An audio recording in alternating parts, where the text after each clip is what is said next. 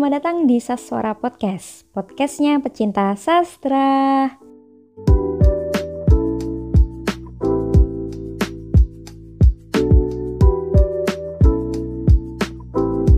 Aku Ayu yang akan menemani kamu beberapa menit ke depan di Saswara Podcast. Nah, kali ini kita kupas tuntas genre karya sastra bersama teman ngobrol kita. Penasaran siapa? Langsung saja, ini dia. Halo Mbak Mita. Halo Mbak Ayu. Gimana Mbak kabarnya? Alhamdulillah baik sekali. Sekarang lagi sibuk apa nih Mbak? Uh, untuk saat ini lagi sibuk baca buku aja sih Mbak. Wah, produktif sekali teman-teman. nah, sebelum kita ngobrol lebih jauh, kenalan dulu yuk Mbak dengan teman Saswara Podcast. Oke, halo, perkenalkan nama aku Meita Stiani Mulyadi. Biasanya lebih akrab dipanggil Meita. Aku mahasiswa jurusan Pendidikan Bahasa Indonesia di Universitas Muhammadiyah Malang semester 7. Salam kenal semuanya. Salam kenal. Kali ini kita ngobrolin genre karya sastra. Mbak Meita suka genre karya sastra apa? Untuk saat ini aku lagi suka-sukanya genre romance dan history. Wow, menarik sekali ya teman-teman. Mengapa Mbak Mbak Meita suka membaca novel bergenre romance dan history? Uh, kalau untuk genre romance itu menurut aku penting juga sih dalam kehidupan karena kita pasti akan belajar tentang bagaimana cara mencintai kehidupan kita, mencintai orang lain dan mencintai lingkungan kita. Kalau untuk genre history sendiri, aku pribadi suka karena itu kita akan diajarkan untuk mempelajari sejarah di masa lalu seperti itu. Bener, bener banget, bener, bener. Nah, kita boleh tahu dong karya sastra favorit Mbak Mita apa?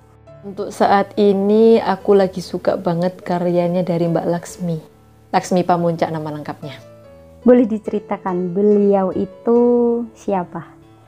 Mbak Laksmi ini sebenarnya seorang penulis uh, di Indonesia, tapi justru Mbak Laksmi ini tuh lebih terkenal di Jerman karena memang mungkin karya-karyanya beliau itu lebih banyak dalam bahasa Inggris. Jadi untuk di Indonesia sendiri Mbak Laksmi ini kurang dikenal orang seperti itu.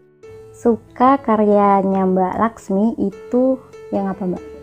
Uh, aku suka ini yang judulnya Amba. Amba, menarik menarik. Boleh diceritakan Mbak? Uh, singkat aja ya. Kalau cerita terlalu panjang nanti saya seperti membaca novel. Ini menurut aku ya.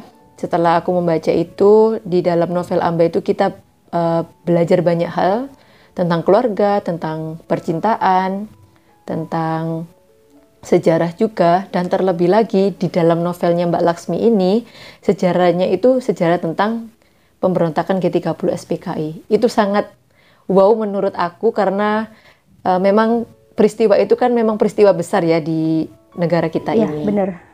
Nah, untuk pembelajaran dari novel ini banyak juga seperti tentang percintaan segitiga itu antara tokoh Amba, Salwa dan Bisma yang uh, kedua laki-laki ini tidak bisa mendapatkan Amba karena uh, ada sesuatu hal seperti itu. Terus ada juga ini diceritakan di novel ini tentang kisah Mahabharata uh, kita bisa lihat ya dari nama Amba sendiri, terus ada nama Bisma dan Salwa. Itu memang uh, membawa unsur-unsur Mahabharata seperti itu. Jadi novel Amba ini unik ya teman-teman karena memadukan kisah di masa sekarang dengan sejarah dan juga pencarian cinta di masa lalu. Bener nggak Mbak? Nah, di mata Mbak Meita, hal yang menarik di novel ini itu apa? Kalau aku yang lebih paling menarik menurut aku ya, yaitu waktu peristiwa pemberontakan G30 SPKI itu. Karena memang ketika uh, aku mendengar bahwa di novel itu ada kejadian itu, menceritakan peristiwa itu, langsung merasa penasaran itu ada. Karena memang kita kan tidak merasakan waktu kejadian itu ya. Jadi rasa penasaran apa sih yang terjadi pada tahun itu, sekelam apa sampai orang keluar rumah pun itu takut karena entah itu dianggap PKI atau uh, ya ikut perkumpulan-perkumpulan seperti itu. Jadi rasa penasaran uh, dengan peristiwa G30 SPKI itu benar-benar sangat besar. Iya, jadi begitu ya teman-teman. Nah, novel itu menarik. Salah satunya dilihat dari tokohnya. Boleh diceritakan tokoh-tokoh dari novel Amba ini, Mbak? Oke, ini uh, menyebutkan tokoh tiga tokoh aja ya. Kalau semuanya mungkin terlalu banyak. Kalau Amba dari yang aku baca itu orangnya memang keras kepala dan mau menang sendiri lah istilahnya kalau kasarannya. Dia itu kalau misal ada yang menasehati itu ya hanya didengarkan bahkan justru kadang dia itu menolak dengan nasihat orang lain. Kalau untuk Salwa, Salwa itu orangnya itu kalem banget. Kalau di, bisa digambarkan tuh orangnya itu kalem, penyayang, sabar, dan setia. Kalau untuk tokoh Bisma, Bisma ini digambarkan kalau menurut aku itu perfect, seperfect perfectnya orang karena digambarkan dengan profesi sebagai seorang dokter, memiliki tinggi badan yang mumpuni lah untuk seorang laki-laki dengan hidung yang tajam, sorot matanya yang luar biasa. Itu menurut aku tokoh yang luar biasa sekali. Tepatnya idola para wanita. Ah, betul sekali. Sampai Amba itu ibaratnya bertemu dengan sosok pangeran di situ. Wah. Jadi ini kan uh, novel Amba menceritakan kisah cinta segitiga antara Amba, Salwa, dan juga Bisma. Nah, kira-kira yang lebih menggait hati Amba itu siapa Mbak? Uh, kalau dari ceritanya sih lebih ke Bisma ya, karena waktu Amba ini pertama kali bertemu dengan Salwa, sebenarnya yang jatuh cinta dengan Salwa itu adalah orang tuanya Amba, karena melihat sikapnya yang sudah dewasa, sudah matang seperti itu. Malah orang tuanya terlebih iya. dahulu ya? Jadi seperti dijodohkan seperti Waduh. melihat alur ceritanya Mbak, menurut Mbak Meta bagaimana? Kalau dari bukunya dari awal itu memang ceritanya itu maju mundur ya karena di, di awal cerita itu dijelaskan, eh, diceritakan Amba itu pergi ke Pulau Buru untuk mencari keberadaan Bisma setelah uh, ada penggerbekan itu di Yogyakarta. Lalu baru masuk ke cerita kehidupan awal Amba bertemu dengan Salwa, dengan Bisma, terus kembali lagi ke Pulau Buru itu dan sampai mereka semuanya sudah nggak ada. Wah, saya ingin tahu nih Mbak detailnya ketika Amba dan Bisma dan Salwa ini bertemu. Uh, Amba dan Salwa nih pertama kali itu mereka bertemu ketika ada acara di sebuah universitas. Dan itu yang pertama kali jatuh cinta itu adalah bapaknya Amba melihat Salwa pertama kali. Dan akhirnya mereka saling berkomunikasi dan berkenalan dan itu selanjutnya sampai ke pertunangan. Karena waktu itu ya mungkin karena ada budaya Jawanya juga ya uh, lebih baik diikat terlebih dahulu karena memang Amba akan melanjutkan pendidikannya ke universitas. Kalau untuk Bisma sendiri itu mereka pertama kali bertemu ketika di Kediri dan itu ketika Amba menjadi seorang penerjemah jurnal-jurnal bahasa Inggris uh, tentang kedokteran, tentang medis di sebuah rumah sakit di Kediri itu. Mereka pertama kali bertemu di situ. Cerita yang menarik ya. Karena ceritanya untuk keduanya ini tidak terduga-duga. Yang untuk Salwa, mereka bertemu karena ada campur tangan orang tua. Kalau menurut saya, kalau Bisma ini uh, sebenarnya lebih tidak terencanakan lagi karena mereka sampai memiliki hubungan yang sangat erat dan saling mencintai itu. Waduh, berat sekali ini pembahasannya soal cinta karena genrenya romance. Iya. Romance dan history kalau menurut iya, aku. Iya.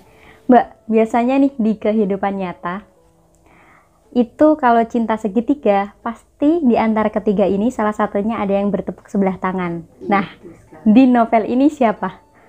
Uh, kalau sebenarnya kalau dilihat siapa yang bertepuk sebelah tangan itu pastinya Salwa ya. Tapi dari novel ini, mereka laki-laki ini keduanya itu tidak bisa mendapatkan Amba.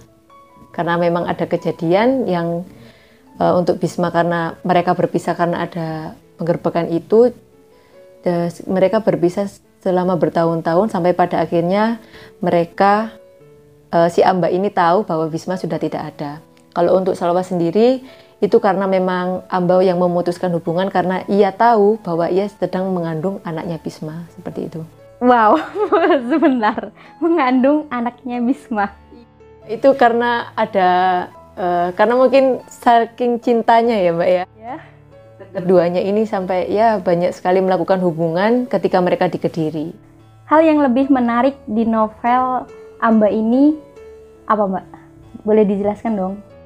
Yang lebih menarik itu kita itu seperti belajar tentang rekonsiliasi. Jadi rekonsiliasi itu maksudnya kita tuh belajar siapa generasi pertama, siapa generasi satu setengah, dan siapa generasi kedua. Uh, maksudnya itu kayak waktu tadi kan aku bilang ya waktu di halaman pertama itu Amba pergi ke Pulau Buru untuk mencari keberadaan Bisma. Nah ini Bis, uh, Amba ini mencari orang yang pernah mungkin pernah menjalin hubungan dengan Bisma eh, sebagai teman, sahabat atau apa untuk mencari informasi.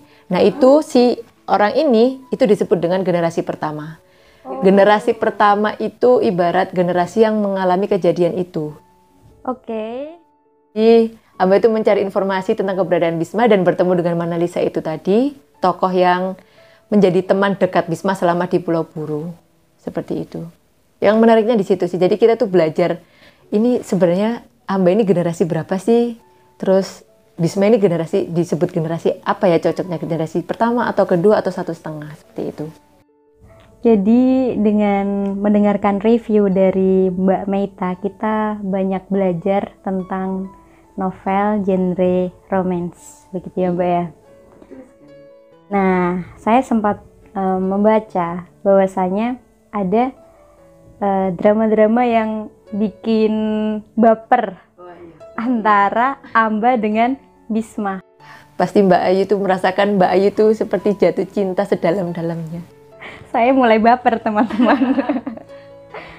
Teman-teman jika penasaran bisa langsung saja membaca bukunya, oke? Okay? Oke, okay, terima kasih. Lanjut Mbak. Nah, tips agar suka membaca suatu karya sastra menurut Mbak Meta? Uh, kalau aku sih sebenarnya aku dari uh, baca buku dari dulu itu masih ya jarang-jarang ya baca enggak baca enggak tapi kemudian tuh sadar bahwa membaca buku itu sebenarnya itu penting karena uh, ketika kita membaca buku itu kita tuh seperti menjelajahi dunia. Bener, bener. Betul kan ya? Karena dengan membaca kita bisa tahu dunia itu seperti apa. Apalagi kalau kita membacanya itu menghayati, terlalu menghayati gitu, wah pasti kita benar-benar merasakan ada di situ. Saya setuju sih dengan pendapat Mbak Meta. Ya, terus uh, gimana caranya bisa apa namanya giat membaca itu? Yang pertama itu jangan uh, langsung membaca buku yang tebal. Ya setidaknya itu baca kayak membaca cerpen atau kalau paling males itu bacalah caption lah captionnya teman-teman di Instagram, Facebook atau di mana pun itu kan membaca ya. Ya kalian budayakan membaca dari situ, kemudian atau ke puisi karena puisi kan juga nggak terlalu apa namanya nggak terlalu panjang, terus ke cerpen, terus kalau misalnya sudah rasa penasarannya itu ada silakan langsung baca ke novel seperti itu. Secara bertahap aja lah. Iya, kita undur lagi ke novel tadi, Mbak. Jadi, novel Amba ini layak dibaca apa enggak? Hmm, kalau menurut aku sih layak banget terutama bagi kalian semua pendengar ini yang sangat suka genre romance dan history seperti itu. Jadi harus banget baca ya? Harus banget bagi yang belum baca. Sedikit dong kutipan yang bermakna bagi Mbak Meta di novel Amba ini. Uh, ini ada sih kutipan ketika uh, waktu Bisma sempat datang ke Yogyakarta menemui Amba tapi harus pergi lagi ke Kediri karena ada sebuah tugas. Uh, kutipannya seperti ini. Bukankah terpisah, mengucapkan selamat tinggal adalah salah satu krisis terhebat dalam kehidupan manusia? Itu ketika Bisma meninggalkan Amba lagi. Wow, cukup bermakna itu Mbak ya. Iya. Sedikit tapi ngena. Ah, langsung ngena di hati. Tentang perpisahan langsung ngena di hati.